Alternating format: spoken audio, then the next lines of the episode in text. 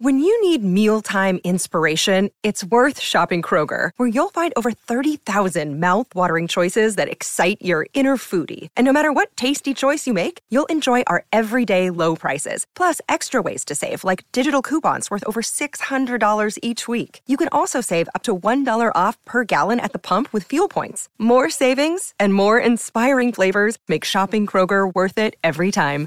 Kroger, fresh for everyone. Fuel restrictions apply.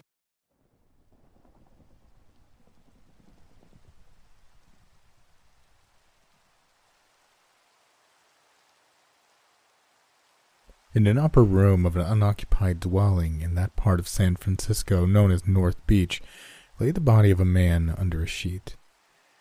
The hour was nine in the evening. The room was dimly lit by a single candle.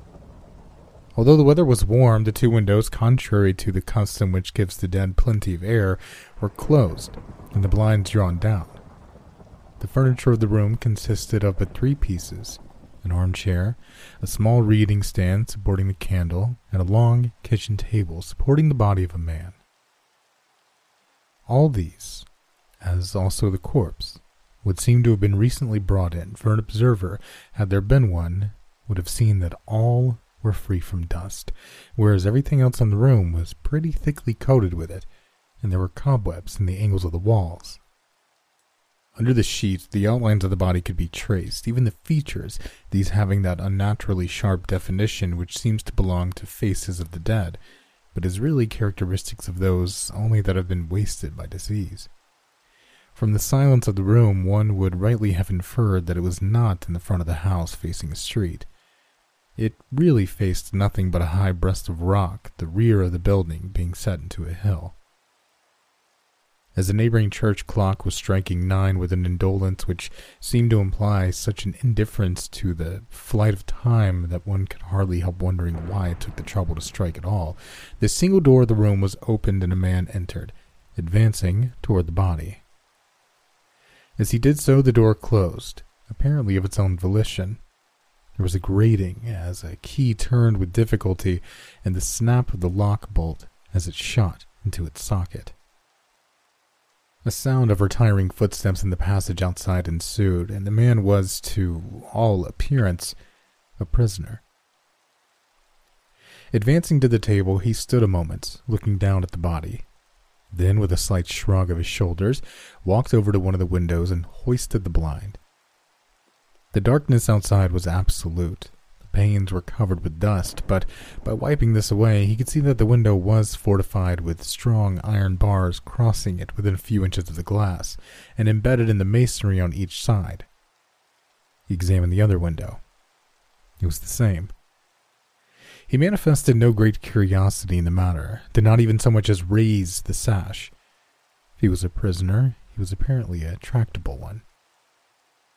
Having completed his examination of the room, he seated himself in the armchair, took a book from his pocket, drew the stand with its candle alongside, and began to read. The man was young, not more than thirty, dark in complexion, smooth shaven with brown hair. His face was thin and high nosed, with a broad forehead and a firmness of the chin and jaw which is said by those having it to denote resolution. The eyes were gray and steadfast, not moving except with definitive purpose. They were now, for the greater part of the time, fixed upon his book, but he occasionally withdrew them and turned the body on the table, not apparently from any dismal fascination which, in his circumstances, it might be supposed to exercise upon even a courageous person, nor with a conscious rebellion against the opposite influence which might dominate a timid one. He looked at it as if in his reading he had come upon something recalling him to a sense of his surroundings. Clearly, this watcher by the dead was discharging his trust with intelligence and composure, as became him. After reading for perhaps a half hour, he seemed to come to the end of a chapter and quietly laid away the book, he then rose, and taking the reading stand from the floor, carried it to a corner of the room near one of the windows, lifted the candle from it, and returned to the empty fireplace before which he had been sitting. A moment later, he walked over to the body on the table, lifted the sheet, and turned it back from the head, exposing a mass of dark hair and a thin face cloth, beneath which the features showed with even sharper definition than before. Shading his eyes by interposing his free hand between them and the candle, he stood looking at his motionless companion with a serious and tranquil regard.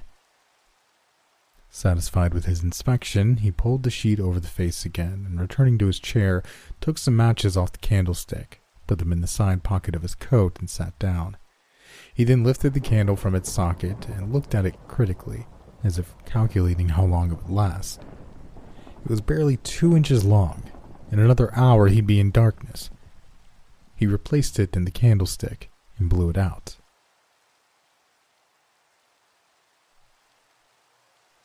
In a physician's office in Kearny Street, three men sat about a table, drinking punch and smoking.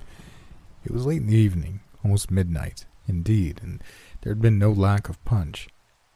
The eldest of the three, Dr. Helberson, was the host. It was in his rooms they sat. He was about thirty years of age, the others were even younger. All were physicians. The superstitious awe with which the living regard the dead said Dr. Helberson, is hereditary and incurable. One need no more be ashamed of it than of the fact that he inherits, for example, an incapacity for mathematics or a tendency to lie. The others laughed. Ought a man be ashamed to be a liar? Asked the youngest of the three, who was, in fact, a medical student and not yet graduated. My dear Harper, I said nothing about that. The tendency to lie is one thing, lying is another. But do you think, said the third man, that this superstitious feeling, the fear of the dead, reasonless as we know it to be, is universal? I'm myself not conscious of it. Oh, but it is in your system for all that, replied Helberson. It needs only the right conditions, what Shakespeare calls the Confederate season to manifest itself in some very disagreeable way that will open your eyes. Physicians and soldiers are, of course, more nearly free from it than others. Physicians and soldiers. Why don't you add hangman and headsman? Let us have it all the assassin classes. No, my dear Mancher. The juries will not let the public executioners acquire sufficient familiarity with death to be altogether unmoved by it. Young Harper, who had been helping himself to a fresh cigar at the sideboard, resumed his seat. What would you consider conditions under which any man or woman born would become insupportably conscious of a share of our common weakness in this regard? he asked rather verbosely. Well, I should say that if a man were locked up all night with a corpse, alone, in a dark room, of a vacant house with no bed covers to pull over his head and lived through it without going altogether mad. He might justly boast himself not of woman born, nor yet like Macduff, a product of C section. I thought you never would finish piling up conditions, said Harper, but I know a man who's neither a physician nor a soldier who will accept them all for any stake you like to name. Who is he? His name's Jarette. Stranger, California. Comes from my town in New York. Haven't had any money to back him, but he'll be back himself with dead loads of it. And how do you know that? He'd rather bet than eat. As for fear, I dare say he thinks it's some cutaneous disorder, or possibly a particular kind of religious heresy. What does he look like? Robertson was evidently becoming interested like Mancher here. Might be his twin brother. I accept the challenge, said Halbertson promptly.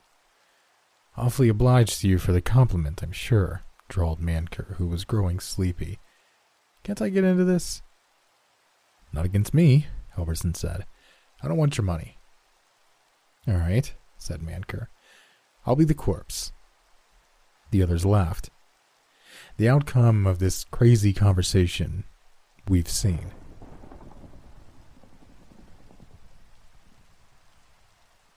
In extinguishing his meager allowance of candle, Mr. Jarette's object was to preserve it against some unforeseen need. He may have thought, too, or half thought, that the darkness would be no worse at one time than another, and if the situation became insupportable, it would be better to have a means of relief or even release. At any rate, it was wise to have a little reserve of light, even if only to enable him to look at his watch. No sooner had he blown out the candle and set it on the floor at his side than he settled himself comfortably in the armchair, leaned back, and closed his eyes, hoping and expecting to sleep. In this, he was disappointed. He'd never in his life felt less sleepy, and in a few minutes he gave up the attempt. But what could he do? He could not go groping around in the absolute darkness at the risk of bruising himself, at the risk, too, of blundering against the table and rudely disturbing the dead. We all recognize their right to lie at rest, with immunity from all that is harsh and violent. Jarette almost succeeded in making himself believe that considerations of that kind restrained him from risking the collision and fixed him to the chair. While thinking of this matter, he fancied that he heard a faint sound in the direction of the table. A kind of sound he could hardly have explained. He didn't turn his head. Why should he? In the darkness. But he listened. Why should he not? In listening, he grew giddy and grasped at the arms of a chair for support. There was a strange ringing in his ears. His head seemed bursting, his chest was oppressed by the constriction of his clothing. He wondered why it was so, and whether these were symptoms of fear. Suddenly, with a long and strong expiration, his chest appeared to collapse, and with the great gasp with which he refilled his exhausted lungs, the vertigo left him, and he knew that so intently had he listened that he had held his breath almost to suffocation. The revelation was vexatious. He arose, pushed away the chair with his foot, and strode to the center of the room. But one does not stride far in darkness. He began to grope, and Finding the wall, followed it to an angle, turned, followed it past the two windows, and there in another corner came into violent contact with the reading stand, overturning it. It made a clatter which started him. He was annoyed. How the devil could I have forgotten where that was? he muttered, and groped his way along the third wall to the fireplace. I must put things to rights, said Mr. Jarette, feeling the floor for the candle. Having recovered that, he lighted it and instantly turned his eyes to the table, where, naturally, nothing had undergone any change. The reading stand lay unobserved upon the floor. He'd forgotten to put it to rights. He looked all about the room, dispersing the deeper shadows by movements of the candle in his hand, and finally, crossing over to the door, tried it by turning and pulling the knob with all his strength. It did not yield, and this seemed to afford him a certain satisfaction. Indeed, he secured it more firmly by a bolt, which he had not before observed. Returning to his chair, he looked at his watch. It was half past nine. With a start of surprise, he held the watch at his ear. It had not stopped.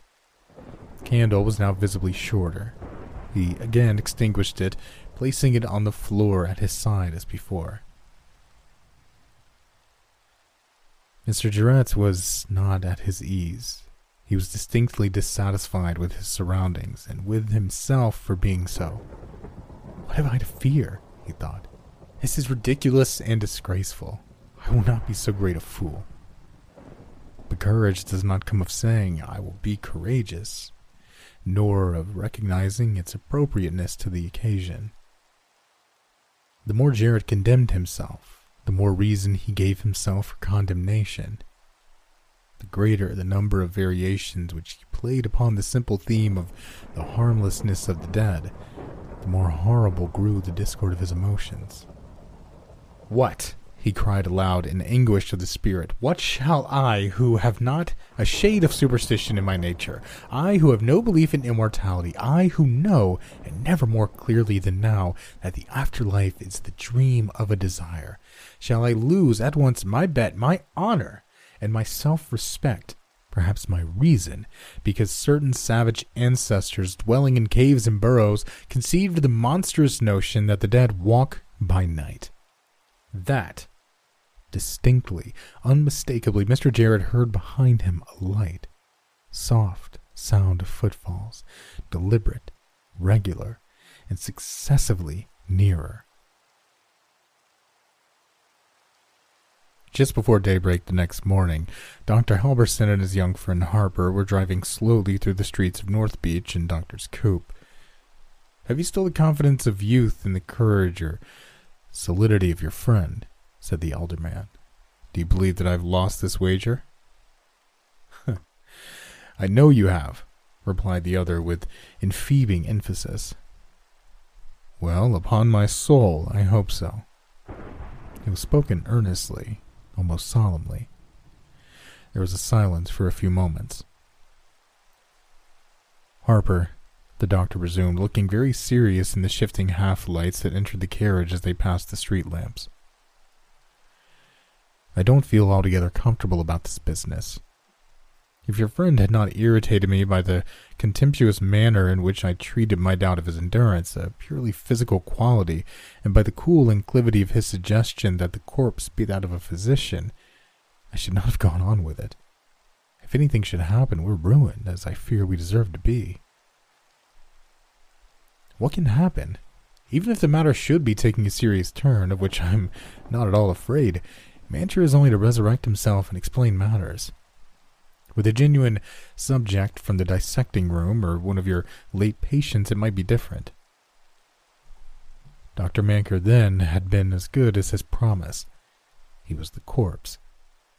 Dr. Halverson was silent for a long time, as the carriage at a snail's pace crept along the same street it had traveled two or three times already. Presently he spoke. Well, let us hope that Mancher, if he has had to rise from the dead, has been discreet about it. A mistake in that might make matters worse instead of better. Yes, said Harper. Jarette would have killed him. But, Doctor, looking at his watch as the carriage passed a gas lamp, it's nearly four o'clock at last. A moment later, the two had quitted the vehicle and were walking briskly toward the long, unoccupied house belonging to the doctor, in which they had immured Mr. Jarette in accordance with the terms of the mad wager. As they neared it, they met a man running. Can you tell me, he cried, suddenly checking his speed, where I can find a physician? What's the matter? Halverson asked, noncommittal. Go and see for yourself, said the man, resuming his running. They hastened on. Arriving at the house, they saw several persons entering in haste and excitement. In some of the dwellings nearby and across the way, the chamber windows were thrown up, showing a protrusion of heads. All heads were asking questions, none heeding the questions of the others.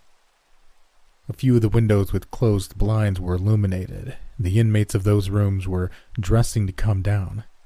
Exactly opposite the door of the house, which they sought a street lamp threw a yellow, insufficient light upon the scene, seeming to say that it could disclose a good deal more if it had wished. Harper, who was now deathly pale, paused at the door and laid a hand upon a companion's arm. It's all up with us, Doctor, he said in extreme agitation, which contrasted strangely with his free and easy words. The game's gone against us all. Let's not go in there. I'm for lying low. I'm a physician, Dr. Halverson said calmly. There may be need of one. They mounted the doorsteps and were about to enter. The door was open. The street lamp opposite lighted the passage into which it opened. It was full of people. Some had ascended the stairs at the farther end and, denied admittance above, waited for better fortune. All were talking, none listening. Suddenly, on the upper landing, there was a great commotion. A man had sprung out of a door and was breaking away from those endeavoring to detain him. Down through the mass of affrighted idlers he came, pushing them aside, flatting them against the wall on one side, or compelling them to cling by the rail on the other, clutching them by the throat, striking them savagely, thrusting them back down the stairs, and walking over the fallen. His clothing was in disorder. He was without a hat. His eyes, wild and restless, had in them something more terrifying than his apparently superhuman strength. His face, smooth shaven, was bloodless, his hair snow white. As the crowd at the foot of the stairs, having more freedom, fell away to let him pass, Harper sprang forward. Jarette! Jarette! he cried.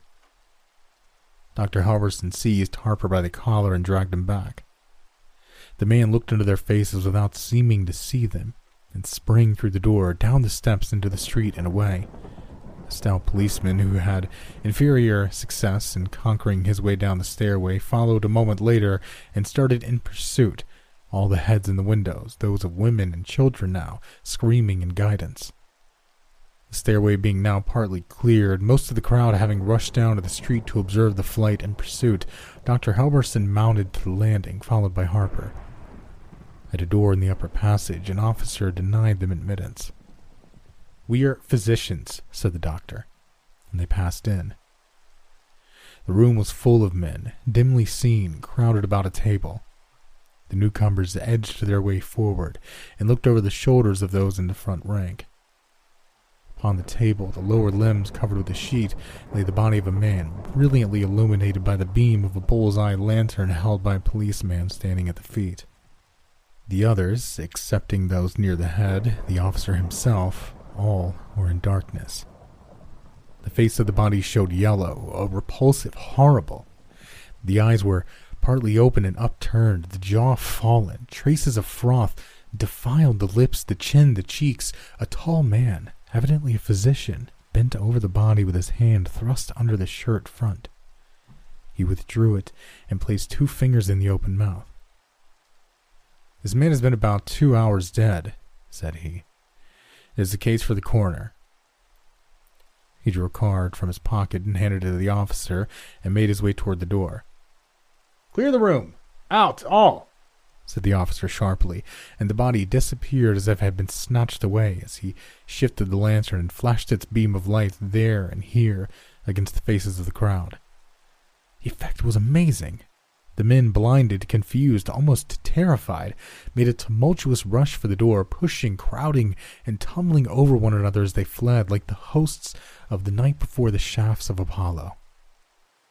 Upon the struggling, trampling mass, the officer poured his light without pity, without cessation. Caught in the current, Hellsburn and Harper were swept out of the room and cascaded down the stairs into the street. Good God, Doctor, did I not tell you that Jarette would kill him? said Harper as soon as they were clear of the crowd.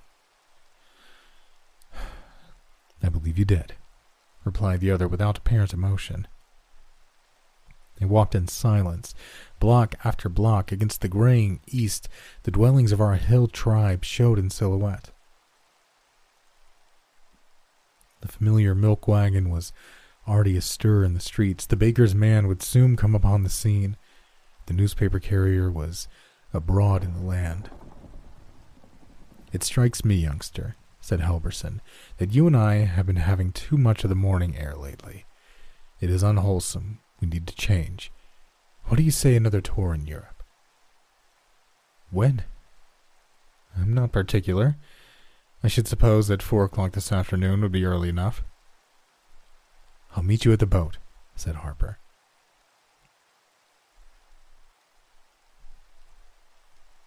Seven years afterward, these two men sat upon a bench in Madison Square, New York, in familiar conversation. Another man who had been observing them from some time, himself unobserved, approached, and courteously lifting his hat from locks as white as snow, said, I beg your pardon, gentlemen, but when you've killed a man by coming to life, it is best to change clothes with him, and at the first opportunity, make a break for liberty. Halverson and Harper exchanged significant glances. They were apparently amused. The former then looked the stranger kindly in the eye and replied, That has always been my plan. I entirely agree with you that it is avid. He stopped suddenly and grew deathly pale. He stared at the man open mouthed. He trembled visibly. Ah, said the stranger, I see that you're indisposed, doctor. If you cannot treat yourself, Dr. Harper can do something for you, I'm sure. Who the devil are you? Said Harper bluntly. The stranger came nearer and, bending toward them, said in a whisper, I call myself Jared sometimes, but I don't mind telling you for old friendship that I'm Dr. William Manker. Revelation brought men to their feet. Manker, they cried out under breath, and Halverson added, Is it true? By God. Yes, said the stranger, smiling vaguely. It's true enough, no doubt. He hesitated and seemed to be trying to recall something that began humming a popular air. He had apparently forgotten their presence. Look here, Manker, said the elder of the two. Tell us just what occurred that night. To Jarette, you know. Oh, yes, about Jarette, said the other. It's odd I should have neglected to tell you. I tell it so often. You see, I knew by overhearing him talking to himself that he was pretty badly frightened so I couldn't resist the temptation to come to life and have a bit of fun out of him. I couldn't really. That was all right, though certainly I did not think he would take it so seriously. I did not, truly. And afterward, well, it was a tough job changing places with him. And then, damn you, you didn't let me out. Nothing could exceed the ferocity in which these last words were delivered. Both men stepped back in alarm. We? Wh- why? Halverson stammered, losing his self possession utterly. We had nothing to do with it. Didn't I say you were Doctors Halbert and Sharper? inquired the lunatic, laughing.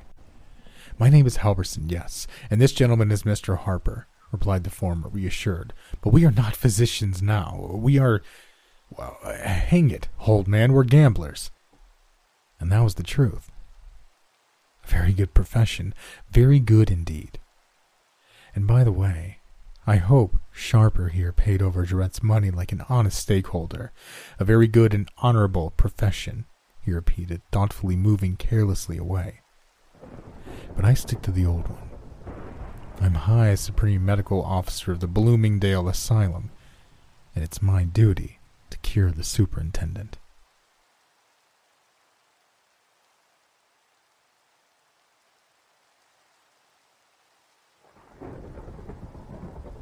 Hey everyone, hope you enjoyed tonight's story. I thought it'd be fun to sneak in a little public domain classic horror story in here for this month. This one was really uh, fun to read and really interesting idea. Um, also, I just really love the way Ambrose, I think that's how you say his name, Ambrose? Ambrose Bierce? I love the way he writes. It's easy to read, it's not too fancy, I guess. It's not really a word I'm looking for, but I think you understand what I'm saying. Like Poe has a very specific way of writing that's very wordy and very I don't know. There's definitely a word for it that's just slipping my mind, but I really enjoyed this story. Uh, let me know what you thought about it down in the comments section below. And also, while you're down there, answer me this question Would you spend the night in any location that was said to be haunted, said to be one of the most haunted locations in the world. I was going to ask if you'd spend the night with a dead body, but that's a little that's a little much. So, if someone were to come to you and say, "Hey, this place is supposedly the most haunted place in the state, in the world, in the country, whatever," would you spend a night there? Would you do it for free? If not for free, then what kind of money would they have to offer up for you to do it? Be, i think it'll be interesting to see what people think. Me personally, I don't necessarily believe in ghosts and spirits and uh, demons, anything like that. Nothing evil, right? But I still wouldn't do it because I don't believe in it, sure, but I'm definitely not taking the chance if it is real. You know what I mean? Let me know what you think in the comment section below.